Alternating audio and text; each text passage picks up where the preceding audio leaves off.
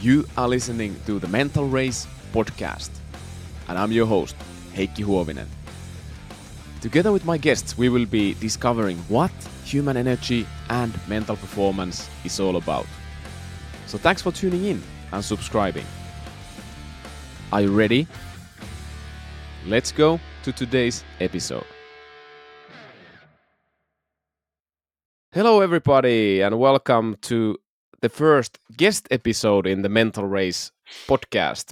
Here with me today is uh, Dr. Tommy Wood. Uh, we're going to talk about neuroscience of human energy and performance. That's going to be the overarching topic. And I wanted Tommy to ha- Tommy to be my first guest uh, in this podcast for the reason that he has the special ability to dive super deep to the neuroscience and molecule level what's happening in the brain and body but also has the ability to look at human behavior and, and contextual impacts on the behavior and he also recently introduced me to the work of Robert Sapolsky, and I've been super intrigued to uh, read his book Behave, which is all about addressing this complexity of, of human behavior and, and and from the neuroscience and and and also the behavioral perspective. And Tommy is gonna talk with me today about yeah how can you prepare yourself to have a well functioning brain, uh, what it means to have a well functioning brain, and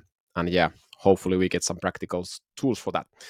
So Tommy has received um, his undergraduate degree in biochemistry from the University of Cambridge before attending medical school at the University of Oxford. After working as a junior doctor in central London, uh, Tommy moved to Norway uh, to do, do his PhD and then uh, to the University of Washington to, to be as postdoc there. And I guess you are right now there as assist, assistant professor of pediatrics. So for your day job, studying the brains of, of infants, right? Yes. Yeah. That's yeah. Uh, my, my, my main job. Yeah. Okay, all right, and and also in addition to that, and where we met with Tommy was through Hintsa Performance, where Tommy is working as a consultant, and he's been delivering some fantastic uh, continuous professional development sessions for uh, coaches, and and in addition to that, he's consulting Hintsa's Formula One drivers and and also uh, some corporate clients. So he has good context on on the performance field. Tommy is interested about in his research about the physiological and metabolic responses to brain injury and how that impacts brain health across the lifespan. And it looks like he's very interested in developing easily accessible methods with which to track health performance and longevity, um, both in athletes, athletes and in, in, in the general population, uh, and looking to get some practical uh, tools for people to use. So, without further ado, let's kick off this discussion and and I like to ask my guest this question first that what gives you energy personally Tommy yeah it, it's a great question and as with most aspects of of energy I've been I've been thinking about this idea of energy a lot you know as we've you know you and I have talked about it and it's something that comes up a lot uh, in Hintsa's work as well you know the sort of clients mentioning their energy levels and their ability to perform um, either in the corporate world or um, athletically. Yeah. And I think there are multiple different levels of things that we can talk about in terms of what gives you energy, and we can we can talk about each of those. Uh, many are related to what give me energy personally. So in my day to day work, you know, two things that I do are I'm a statistician for some clinical trials, and so I spend time running code in a statistical program called R. And so I, am interacting with my data. I can see results straight away. I can see graphs straight away. It's very engaging. I'm getting that immediate feedback, and I think that's something, at least for me and for many people, is very important for for energy. You know, having a, a task that is engaging and that you can sort of like see improvements and things uh, as you go and, and quickly getting feedback. And then I also do a lot of experiments. You know, I, I run a neuroscience lab that's pays my my day job salary, like you mentioned.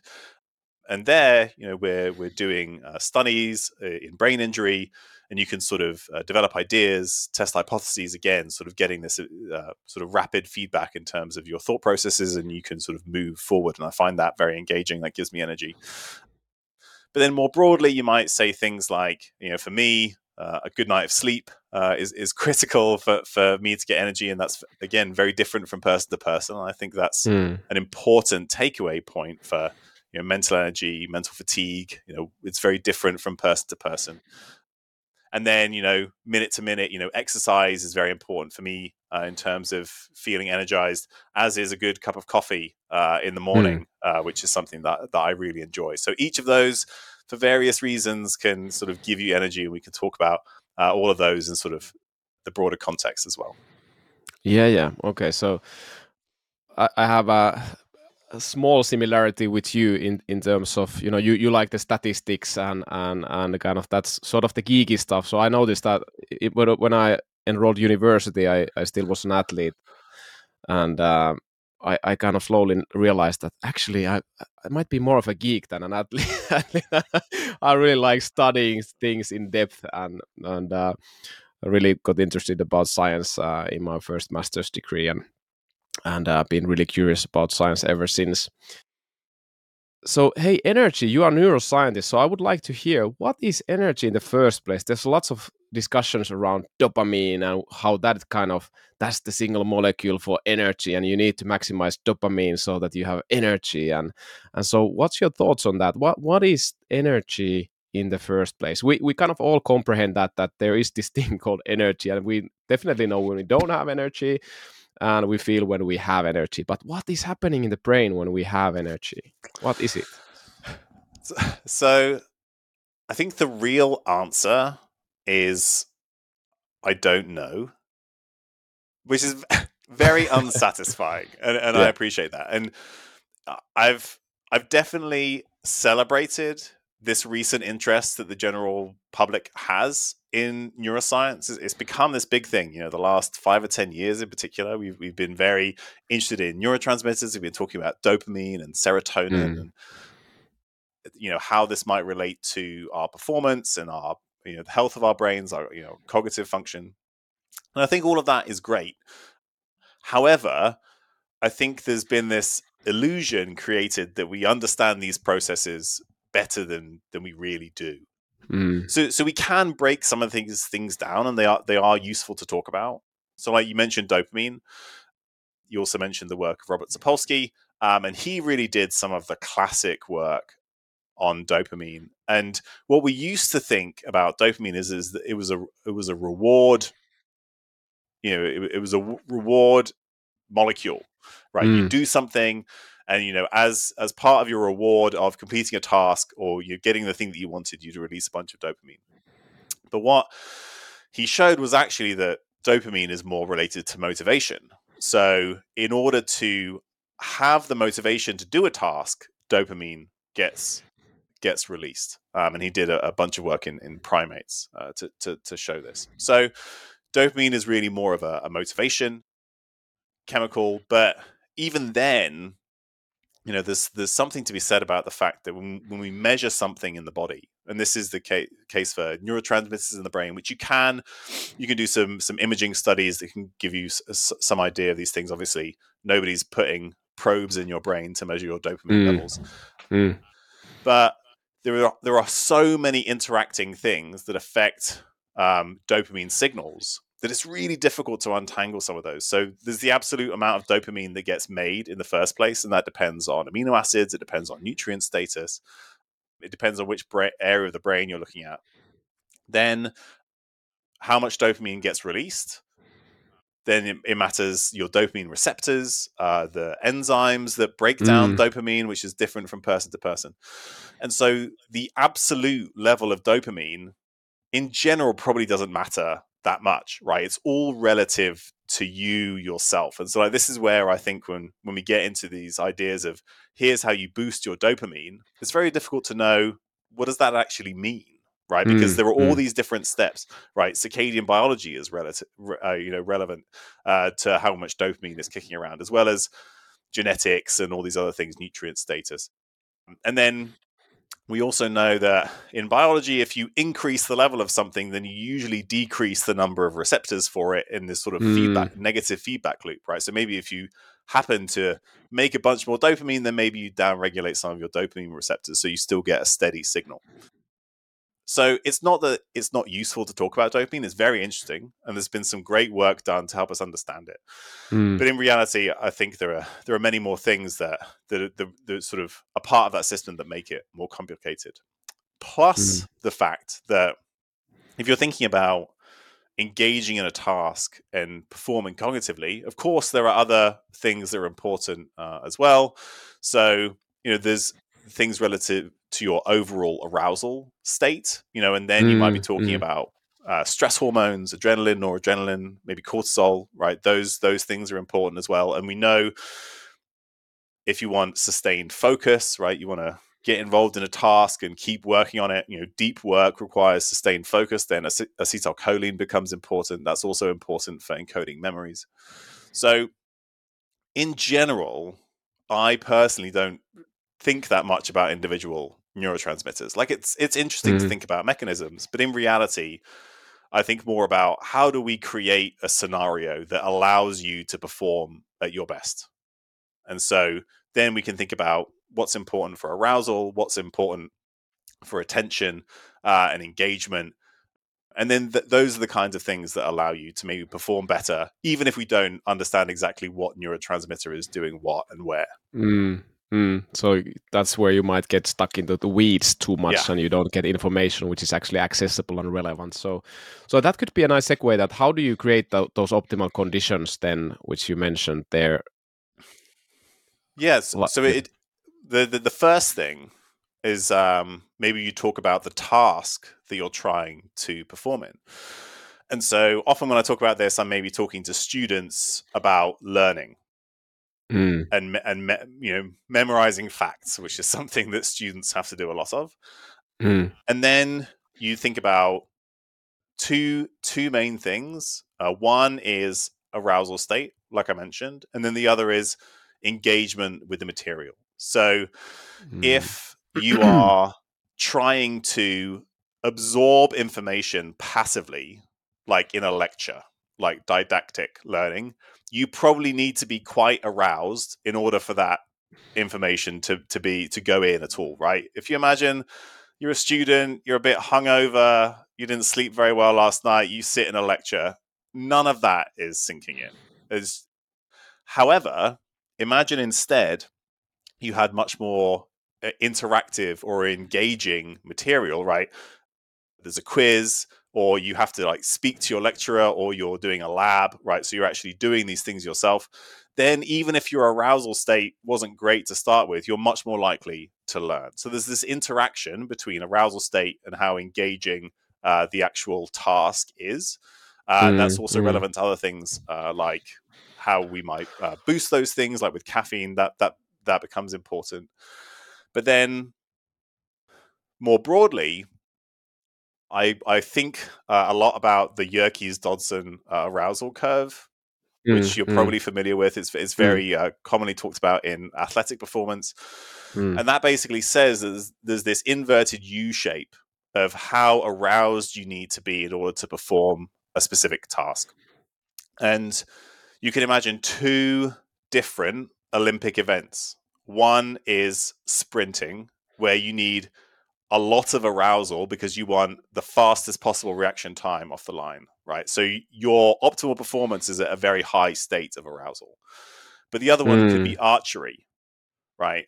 And archery, you want to you know, minimize your heart rate, minimize your breathing rate, be quite relaxed. So optimal performance happens at quite a low state of arousal. And it's one of the reasons why beta blockers and things that decrease your arousal are banned for things like archery or shooting, snooker, right? You want to be Mm. quite relaxed uh, to perform at your best. So part, so I think arousal is really important, uh, depending on the task and you know how engaged you are with it, as well as what it is you're trying to perform at. Um, and then that might tell you, well, what are the things that I could do to improve my performance here? So we can acutely uh, increase arousal with things like exercise, with uh, different types of uh, breathing, with caffeine. But you know maybe that's not what you want depending on the task that you're you're trying to perform Mm. at. So then you know the the task itself becomes important. Yeah, yeah, yeah. And uh, what you said there reminds me of of, this kind of uh, narrow and fo- wide focus on how, like you mentioned, the archery and and and then there's um, sports like Formula One, and which is quite in- interesting. It's like uh, running a marathon and playing chess at the same time Mhm. in a way, and and you kind of need that um, narrow focus, lower arousal, and then you need that wide focus, that higher arousal uh, state as well for that one. I would argue, based on my experience with drivers, that that the lower arousal is uh, tending to oh, it's it's this is just a feeling I have. I don't know exactly, but this is a feeling I have that most of the drivers like to be quite relaxed before before a race. Yeah. And during the start, they got really, really uh, aroused. So the heart rate can be 170 180 even in the start. They are not even moving at all, and it can be super high there. And and and but but they they seem to want to be quite relaxed before before the start. That's my experience. What do you think of that? Yeah, I think that's right. And and there are two there are two things that they're almost competing with with one another and it's it's mainly in terms of if you're going to try and use strategies to try and alter your arousal state. You want to be very aroused at the start because we know Mm. that when you have the highest level of psychomotor motor vigilance, that's essentially your when your reaction times are fastest, right? So getting off Mm. the line as quick as possible, you want to be very aroused. hmm However, in a very high arousal state, you know, what I think happens is you, you have the you have the ability to sort of like push yourself over the other other other end of the curve, and I think that's when mistakes may be made in the race, right? So you want to Mm. be very aroused at the beginning, right? Get get off the start line fast, but then you also don't want to crash in the first corner because you're so amped up. So Mm, mm, you know, with some of the drivers that I've worked with, it's been this, you know, balancing point of how do we make sure that you get a good uh, reaction off the line, but then you're also, you know, rea- relaxed enough that you aren't making mistakes. And that's that's uh, again from driver to driver, different things are required to Yeah. sort of balance that out. Yeah, yeah. So some drivers are naturally more aroused um, in the beginning of the race. Some drivers are less aroused in the beginning of the race, and some drivers need to be aroused more, and some Mm. some people need to tone down the arousal before Yeah, before the race and find Mm. their own sweet spot. And and and uh, so you're saying that basically like reaction is kind of a simple brain function where you can get away with high, really high arousal, Mm. but then then like Formula One is so complex and uh, so chaotic. So if you have that high arousal all the time, then you lose start to lose nuance and, and start to lose that uh, flexibility, flexible decision making in chaotic conditions. Yeah, Something yeah, like that. exactly. Yeah. Yeah, yeah. Okay, and and something you said there before is that you kind of coupling this learning with developing the brain. So when you're learning something new, you're developing the brain. Mm. That's perhaps did, did I got you right there? yes. Yeah. And I think I'm I'm slightly biased by my day job. Like we mentioned uh, already, you know, my a, a lot of my research is in the developing brain, the newborn brain. Mm, And when I think about the you know critical components of long-term brain function and brain health, you know, we, we really see across multiple types of research that learning and cognitive stimulus are some of the most important things we can do to make our brain both to develop the brain in the first place, but then mm, keep our brains, you know, healthy and functioning long term. And if you think about the developing brain, that kind of that helps me frame some of the things that I think are important for the brain always, you know, how, however old you are. And in the developing brain, so if you think about a toddler, I know you Mm. have young kids, they're continuously interacting with their environment and trying to learn new things, learning to walk, learning to climb trees, learning social interaction, learning, you know, complex uh, motor skills, uh, languages. And there's this process of continuously pushing the boundaries of what you're currently capable of so you can get better, Mm. you know, adapt and improve. And then there's this period of sleep, right? A lot Yeah, of yeah. sleeping, right? A lot of recovery to allow the brain to adapt and recover mm, afterwards. mm. And what happens as we get older, uh, you know, and a critical important uh, part of that is failure, right? You get to you Mm, reach your limit mm. of your current capabilities, and then and you fail, and then you sleep and adapt and recover, and you go back and you try it again. And one thing that we sort of becomes a self fulfilling prophecy as we get older is we stop doing that, right? We stop learning new Mm. skills and failing at things and slow, you know, working at things really hard to slowly get better. And there are multiple reasons for that. One is that our day jobs usually just require us to do the same thing again and again and again, right? We're not required to learn new skills. Mm. And then the other part is that adults hate being bad at things, right? Somebody else watching me fail at stuff, like there's just this awful kind of uncomfortable feeling that you you don't want. Mm. You know, I think about when I was a kid, I played a whole bunch of musical instruments. Mm. But the thing that I hated the most was having other people hear me suck at playing an instrument. Like I just I hated the thought of that. And, and this is just Mm. something that gets worse as we get older. So, you know, we can talk about multiple reasons why, you know, and multiple levels of evidence why I think, you know, creating, you know, learning new skills, pushing ourselves to fail and adapt and get better is important at all stages of life. Mm. and it, that seems to be really protective both for you know what's your cognitive function now but also you know how are you maintaining cognitive function late into life? Uh, you know that sort of asking your brain to do new things just like um, exercise for your muscles for your heart continuously doing that uh, and then giving it time to adapt i think is a critical component of long-term brain function Yeah, I also heard research, and I think you cited the research that people who retire earlier, they also die earlier. they die and earlier then- and get yeah. dementia earlier yeah Yeah, yeah, yeah. So use it or lose it. th- th- that's it really and it's i think it's one of the more compelling cases for that. Like we know that early education is protective of long-term cognitive function. That's another line of evidence. Mm. we know Mm. that if we start to lose senses so these are inputs to the brain you lose your sight or you lose your hearing you're more likely to get cognitive decline and that's reversible right? If you have cataract surgery or you get hearing aids then you can you can get that function back. But you know multiple population studies.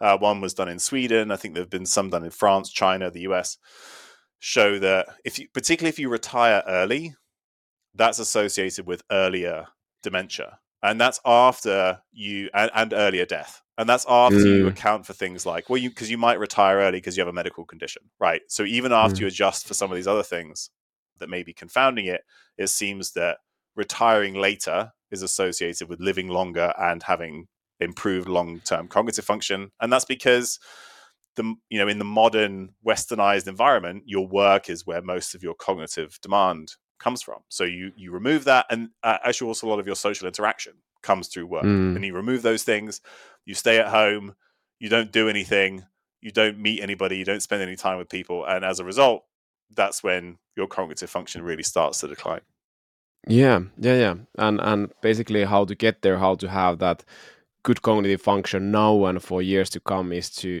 engage with different things, engage with hard things actually. Yeah, yeah. Uh, go to the failure and and suck at things and and, and, and so so this is this is psychologically very hard but but if you want that cognitive performance that cognitive ability uh, and it's not only performance it's like i guess how you feel and how good life you can live when when the brain is actually really f- working well. So Yeah. so that's that's a necessary requirement that that that uh, hard work with the brain. But i'm thinking it this way that hard work doesn't necessarily have to be like a chore or like Mm. uh, another thing on the to-do list you know? And and it can become that. And i would like to hear your thoughts about this one that if we start to kind of encourage people that now everybody needs to go study chinese and you know have five different hobbies so that you are doing the hard things and you're failing at things and you're sucking at things and and that's how you get the cognitive function in a good place now and years to come. So what what do you think about that? Yeah, i i- it's a really important point because I, I know you're acutely aware of the fact that as as we as the you know general population and you know the people who listen to this podcast become more interested in health and you know how we can optimize these things, you also generate this increasingly long list of things you have to optimize and all these things you have to do to optimize them and it, becomes overwhelming and it becomes a, a chore absolutely mm. what i think is nice about the evidence that we have particularly related to cognitive demand or cognitive stimulus is that you know i think a range of inputs is beneficial right so maybe you have some things that work your memory and you have some things that work you know coordination or, or motor skills Mm. you know Mm. but and and actually uh, you know a, a balance of, of inputs is important but but but beyond that i don't think it matters too much which means that you can do things that you enjoy doing right so Mm. if you're like i really want to get good at chess right? I think there's a certain cognitive stimulus that comes from learning all those complex you know the complex movements uh, responses predicting what you know you know two or three moves ahead right? There's multiple aspects of cognitive function that you're working. And it's usually in a social environment right? There's somebody else there who you're with and i think that's beneficial too. Or you know it could be i really want to learn a language or i really want to learn a, a musical instrument.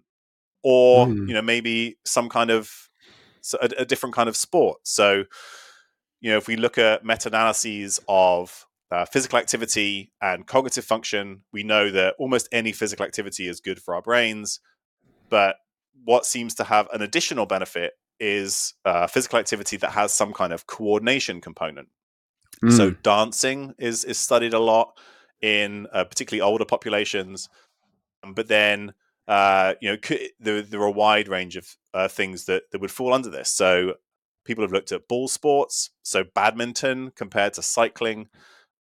You know anything that has you reacting to the environment, right? It's not this you know sitting on a treadmill or a bike and it's the same thing again and again and again, right? you're Mm. having to Mm. react, you're having to respond, you're having to think on your feet. Has a coordination component, you know, uh, additional motor skills. You know, all of those uh, are beneficial as well. So there are maybe ten different things plus where you could think, oh yeah, that's the thing that I'm really interested. in. I'd like to do that. So Mm. what's nice about this, I think, is that you can pick something that you enjoy, Yeah, and yeah. usually it will have a social component which has an addition, additional benefit. So then Mm. you know even if you are having to fail as you get better you know at, at least it's something that you enjoy while you're doing it Mm, mm. Yeah, yeah, yeah. So uh, earlier you mentioned the arousal and engagement, and if you are sitting in a boring lecture which you are not engaging with, that's not natural input for you, which you really engage with. So you, Mm. then you need to have high arousal and push yourself through the rock so that you can learn and do that hard thing. So and that that's not sustainable uh, way. Mm. So and equally like if you're really not at all into dancing and and there's all the research out there that you know there's the coordination element there's the memory element there's the social element and why don't you go there? Because there's the evidence for that and and, Yeah. and but if if you really don't fancy that you know you don't have to do that. But I- guess like what were the inputs that so so so balance is a good like coordination balance it's a great input. Uh memory is a great input. Social it's a great input there. What else or does does this cover those kind of inputs that you want to have if you want to do those hard things and learn new things? Yeah and, and so brain brain brain active yeah that, that that's good if, if we want to try and put them into to buckets i think that's yeah so anything with a yeah memory component a coordination component Yeah.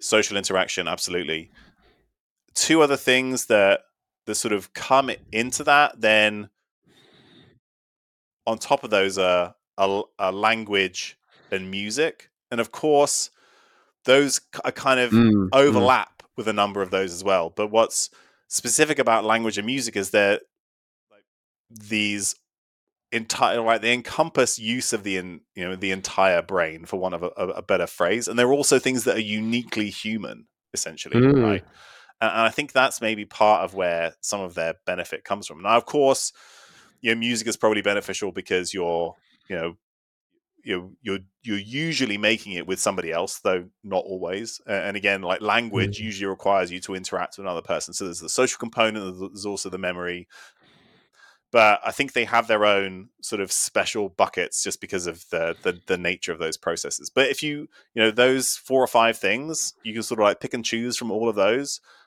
Mm. and then that's really going to give you this nice you know multi-pronged cognitive stimulus Mm.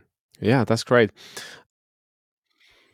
I remember that there's evidence for if you are bilingual when you are an infant, that's gonna equip you with a better brain uh, in the future as well, a more efficient brain.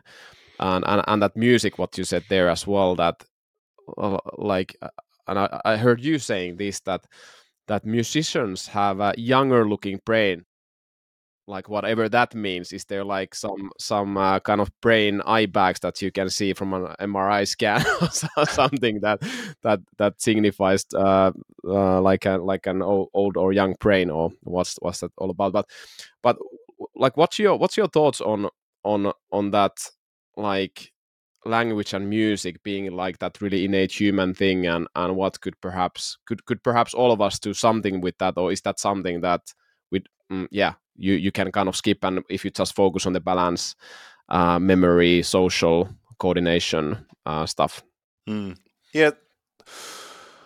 I think i'm i'm sure it, i'm i'm certain it's it's possible to you know achieve your best possible cognitive function across your entire lifespan without ever having to learn a second language or play a musical instrument. Like mm. I, I know that's that's that's possible of course. Yeah However, I think interesting evidence does come from music and language. So, like you said, uh, compared to adults who are raised with speaking just one language, those who are bilingual, they have um, larger uh, brain volumes and, and better brain structure, particularly in the white matter, which is part, mm. you know, responsible for these like fast connections between different parts of the brain. Mm. And they also seem to be protected against long-term cognitive decline then and I think that's because of you know this is an additional range of of, of cognitive uh, inputs that are coming in, and you know, the, the, study on musicians is, is one of my favorite studies of all time, mm. and, and, essentially what you said uh, is is is true. There's a, a machine learning algorithm that you uh, base on a brain scan. It's called Brain Age, and it's been used in dozens of studies by this point.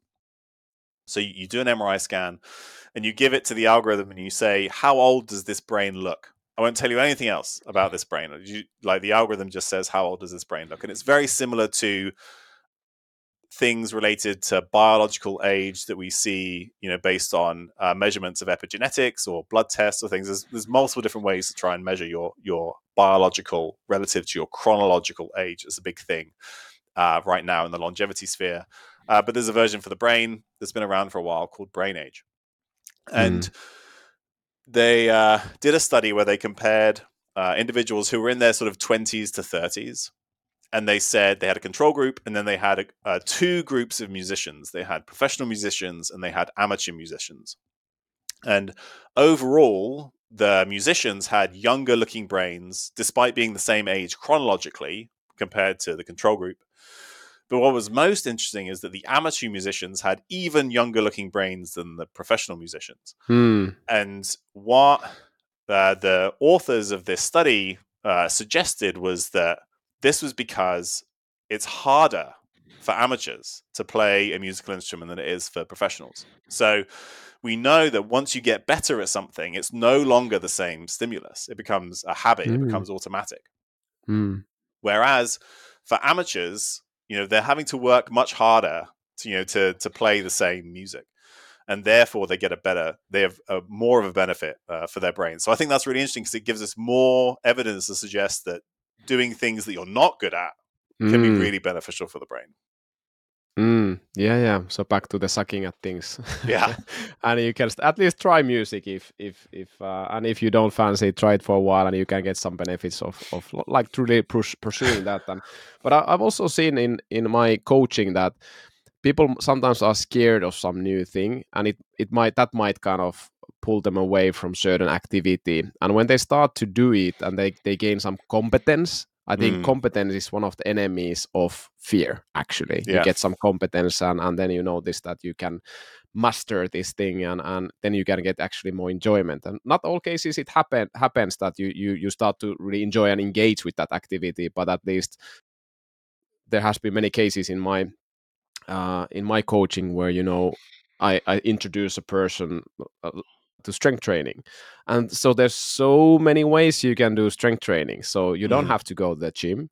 Like you yourself you're doing strongman competitions. So so you know you just lift some hard things and that's it sometimes find a rock somewhere. Yeah. find a rock uh, and and even your body you can be like with your body you can do maximal mm. maximal training unless you're yeah. like uh, so strong that like you can do one hand uh, uh, single hand kind of uh, standing uh, standing push-ups or something. So but but so, so you can do all sorts of all forms of strength with just your body basically and and use some rocks if, if you can find some you can go climbing and you can do so many dif- different things and find just something that that works for you. And then then even like people who initially can be afraid of gym training so gym can be really really intimidating place for many mm. people and and but you, you get some exposure to that and they notice that they don't have to be so scared anymore when they actually notice that they can be there and they can do their thing and they can just mind their own business and so on and for, so forth. And and I, I've seen this in myself and also in my clients that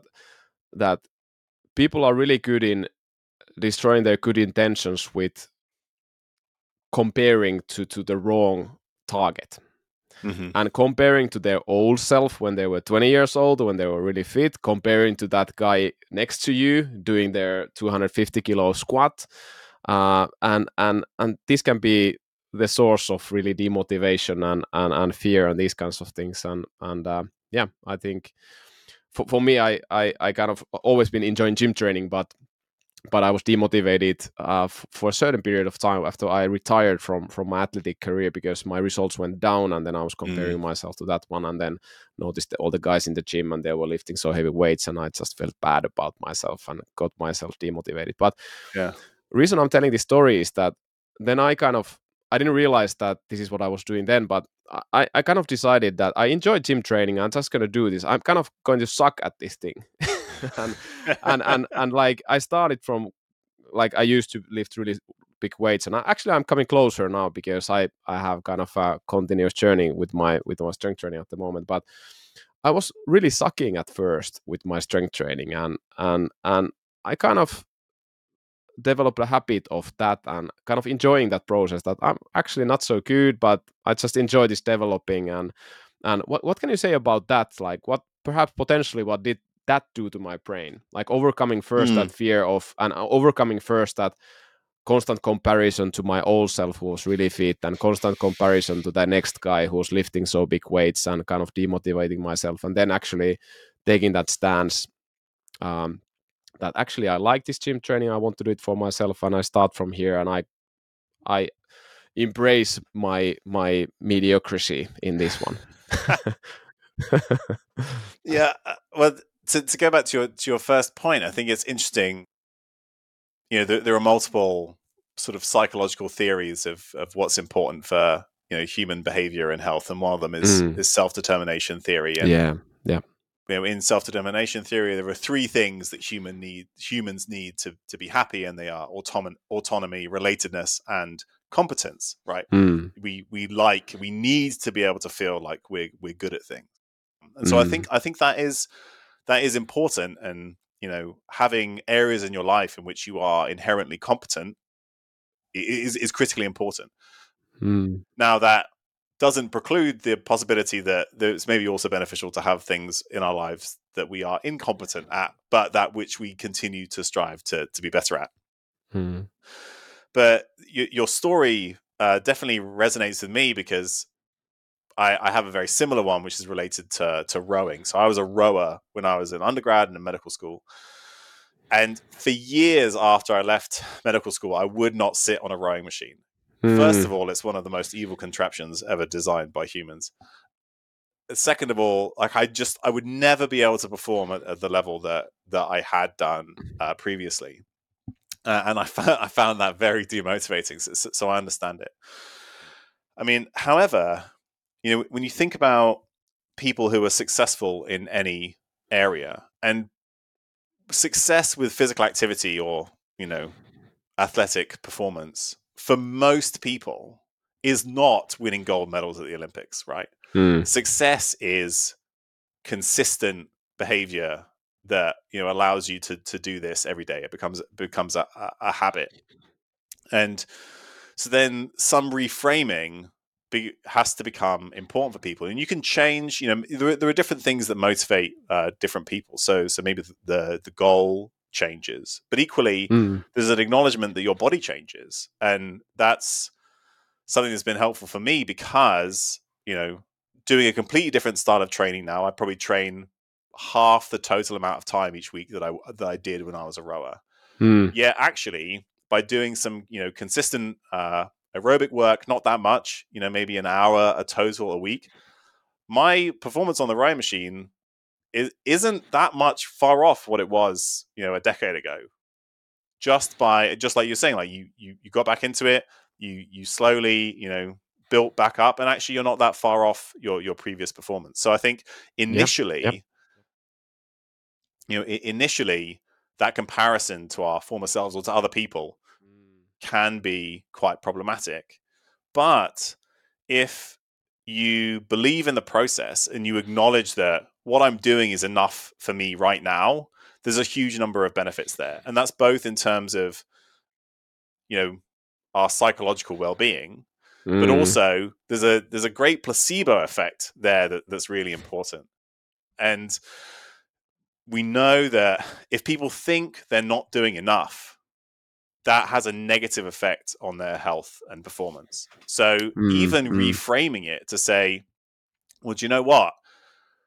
I'm not going to train 20 hours a week because I just can't even do that nowadays, right? That that's not even going to be good for me. I can't recover from it. That would actually be if I trained the way now that I used to train 10 years ago, that would be actively detrimental to me. And understanding that and acknowledging it, you can still, you know, sort of get the benefits and, and maybe even see improvements in performance, perform better than you did previously. So knowing that what you're doing right now is enough for you and believing in that process, I think is is is really important. And then, you know, the your performance can can still improve. You can still get better at anything at any Mm. time. Uh, but sort of framing it within the context of your current situation and comparing yourself you know tomorrow to yourself today rather than yourself today Yeah. to yourself 10 years ago i think there's Mm-hmm. a, a huge number of benefits for a number of reasons Yeah, yeah, I like that, and that that belief is such a such a huge thing, and and you also cited this this research on like exercise perception. Mm. So basically, that people who exercise a lot more than even the recommended amount, and people who actually exercise less but but fairly good amount. So pe- people who exercise less, they seem to be more healthy than people who exercise more, but they actually perceive that they should work out more. And and so back to the belief. So what what was what was that research all about? Yeah this is is another like super interesting study. And and so so the, the setup is slightly different so so we know that for most people the vast majority of the population the more physical activity you do the better your health in reality like Mm, there's a mm. a fraction of a percent of people who are overtraining and doing too much and they should do less and they'll get more benefit but in general the effects are fairly linear right we know that Mm.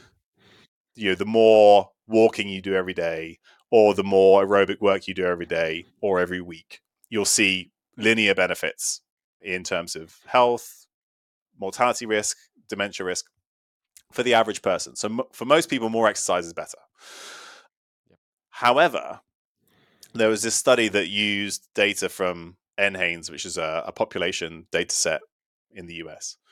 And they took into account a whole bunch of uh, things like blood tests, you know, medical history, you know, current diseases, all these other things. But what they did is they had them wear actigraphy monitors, right? So you knew how much they were moving every day. Mm. And then you all, then they also asked them, how much do you think you're exercising compared to other people like you? And what they saw was that people who felt that they were doing less than others like them had a higher mortality risk, even if that wasn't true. Like, even after adjusting for how much activity they actually do. So, to reword that, these are people who, regardless of how much exercise they're actually doing, they're thinking, I'm not doing enough. I need to be doing more. Mm. Mm. But by comparison, those people who thought they were doing more than the average person, and again, after adjusting for how much they actually do, they lived longer. So they're the people who are thinking, do you know what? What I'm doing is great. I'm doing loads more than other people, and I'm getting that. I'm getting benefits from that. There was a, there there seemed to be a survival benefit because of that. Hmm. Yeah. So to kind of apply that, you know, this is obviously observational research. There's a whole bunch of, you know, we can't prove that this is true. But when you think about how people frame this stuff for themselves, you can kind of understand how it might work. So in the world of optimizers, which you and I exist in that world, Mm, mm. there are people who are constantly thinking, I need to do more exercise. I need to sleep better. I need to eat better. I'm not doing enough. I can always be doing more. And if I do more, you know, dot, dot, dot, dot, dot. However, there's this effect of that psychological approach that I think is negatively affecting physiology and will then negatively affect your health. So that doesn't mean you can't, you shouldn't, you know, you wouldn't benefit from more exercise, or it doesn't mean that you wouldn't benefit from better sleep. But Mm, mm. constantly thinking you're not doing enough, uh, just like you're constantly thinking this guy next to me is stronger than me, you know, I'm so Yeah, much exactly. weaker than I used to be, right? That negative, it's a version of negative self talk, which we know that negatively affects uh, Mm. our health. So I think it's just really interesting that even after you adjust for how much exercise somebody does, how much they think they do, Mm. even then may have an effect on you know their long term health. Yeah, yeah, yeah, exactly. And and uh, I was still like exercising quite quite a bit that time when I was all the time comparing myself to others and my old self, and I, I exercise similarly at the moment. But I, I really remember that I was I didn't have so good energy. Also, like this is interesting for me that like I kind of was sucked out of energy with this self talk and with these motivations, and now it's like. Of course, I've been also developing, and that gives like a positive cycle and you know you get more competent and you get more strong and all that so so that that's that that's that's another thing but but eh, I, I kind of also noticed that mindset shift how that kind of started to give me energy in fact and i can see this in clients as well and Yeah. and and and this is happening only in the mind level and now you're talking about the placebo and the belief that you you believe in something and that is really really important. There's a bunch of other research, research on this kind of uh, belief thing like like this uh, gene type belief. I think you cited this this research also like if you believe that you have this obese type gene and and then your actually hormonal response to a meal is different. So this Yeah. is can you tell something about that study? That this Yeah, is the- amazing. this is this is another uh, a great study, and there are, there are multiple studies now that show telling somebody or changing somebody's belief about something. It doesn't change this sort of like nebulous something you can't measure. Like you can physically measure change differences in in hormone responses or, or physiology as as a response to changes in belief, which is fascinating. But yeah so this this study, it was published in uh, Nature Human Behavior a few years ago, and it looked at two different responses to being told something about your genes. So the the first one was they had uh, was an exercise performance test. So they had people do like how far can you run in half an hour on a treadmill, Mm, and they they yeah. tested them first. They had like a baseline test, and then they randomized people to tell them you have a, a good gene for aerobic performance or you have a bad gene for aerobic performance and they did this in a, in a crossover manner so it was randomized so for some people that message was true and for some people it wasn't true right they didn't have that gene but they were Mm. told that they did and what they saw was that regardless of actual genetics when they redid the treadmill test if they had said to said to somebody you have a bad gene for athletic performance they got worse on the treadmill Mhm. test whereas Yeah. the people who were told they had a good gene they just performed the same on average Yeah. Yeah. and this is interesting to me because you know working I remember one particular uh, driver that I worked with you know somebody offered them a free genetic test. Mm, and in that genetic test was this thing that said you respond poorly to strength training. And of course Mhm. the the actual research underlying that is terrible. It's very poor research. But what's more important is you get this report with these big red lights that say you know you're bad at strength training all of a sudden you're starting to unwind somebody's you know a sort of confidence in their body. Like this is an elite athlete performing at the top of their game right? They're one of the 20 best drivers in the world. Mm, and you know you're telling them that they don't respond properly to their training protocol which is completely insane. But this is how mm. genetics are, are, used. But then to kind of to the the other part that you mentioned they they similarly randomized people to tell them about whether they had polymorphism in the FTO gene which is the gene that's most associated with increased risk of things like uh, obesity and your overall body mass index. And it you know I've I've done some some studies I've published some papers myself looking at this and it it probably accounts for like a fraction of a percent of of your body weight but it, there is like statistically significant but probably physiologically meaningless but it's still there right mm-hmm. and what they they did they gave people a test meal and they looked at hormonal responses to that meal things like uh, glp-1 and ghrelin and, and, and leptin which are sort of important for uh, both insulin release and satiety and things like that. And what, the, and then they randomized people to tell them about their genetics, and then they did the test meal again. And when they told people that they had this uh, you know, risk polymorphism in this gene, it changed how they responded to that meal. They saw bigger increases uh, in, in, some in some of these hormones, and the only thing they did was was tell them about their genetics, even though it wasn't mm. true they still saw these differences in hormonal response.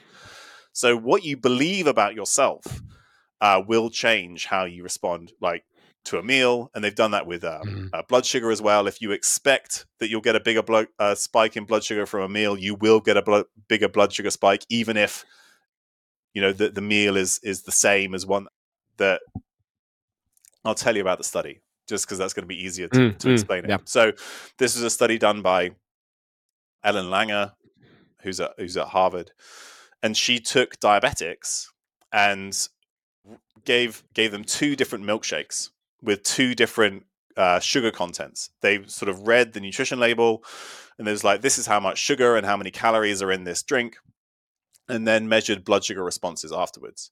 And they did this twice with the two different milkshakes. One was a high sugar, high carbohydrate milkshake, and the other one was a low sugar, low carbohydrate milkshake the blood sugar response was much higher to the high sugar milkshake, as you'd expect, mm. except for the fact that this was the same milkshake both times. They'd just mm-hmm. been told that one had more sugar than the other, and then they had a bigger blood sugar response in, in response to that meal. So they expected a bigger blood sugar response, and they got a bigger blood sugar response. And yeah. so then this makes me think about the current uh, trend in continuous glucose monitoring. Mm, People have, mm. you know, constantly measuring their blood sugar, looking at how their blood sugar responds to meals. But there's probably then there's this expectation and there's this stress response then that comes with carbohydrates. I'm going to eat these carbs. They're going to mm-hmm. spike my blood mm-hmm. sugar, and then that yeah, drives yeah, a bigger spike uh, in blood sugar. Um, and so it's not that these things are bad it's just that when we create these sort of negative connotations around things and we create these negative expectations, they are realized in our physiology and we can measure that. Yeah, yeah, yeah. So that that makes me kind of think about the role of the coach and how it is increasingly important to filter that information. Mm. And, and that, I think that's one of the key roles of the coach uh, yeah. for for the individual to you know you, you need to collect some data you need to sometimes monitor but continuous monitoring especially if you're doing it by yourself might be actually counterproductive what you might be doing is predisposing you to beliefs which might exaggerate some physiological responses like the glucose response. Mm-hmm. and also you might be putting yourself under a constant stress and you're thinking you should be something you, your numbers should look something like looking at perhaps uh, sleep monitoring things that ah now I'm not sleeping so well, and this is this is also well established, not not perhaps well established, but there is research to show that that uh, th- this research was from uh, actually talked with Professor Steven Lockley from Harvard University uh, last week, and and he he and his group they did research on on uh, sleep belief. So there was five hour belief and eight hour belief uh, that they they slept just five hours, but they actually slept eight hours. And they, mm-hmm. those who who believe they slept eight hours, they actually just slept five hours. And and and counter to the uh, like expectation, if you if you look at just the physiology, people who believed they slept eight hours, even though if they just slept five, they were performing better uh, in a reaction test the next mm-hmm. day. So, so like the, this again kind of there's so much evidence piling up here for this belief thing so that like and uh, let me try to summarize a bit what we discussed so far and and we, we kind of started with this arousal and engagement state and and i think we established quite well that uh, you can engage with a bunch of different things to learn something new.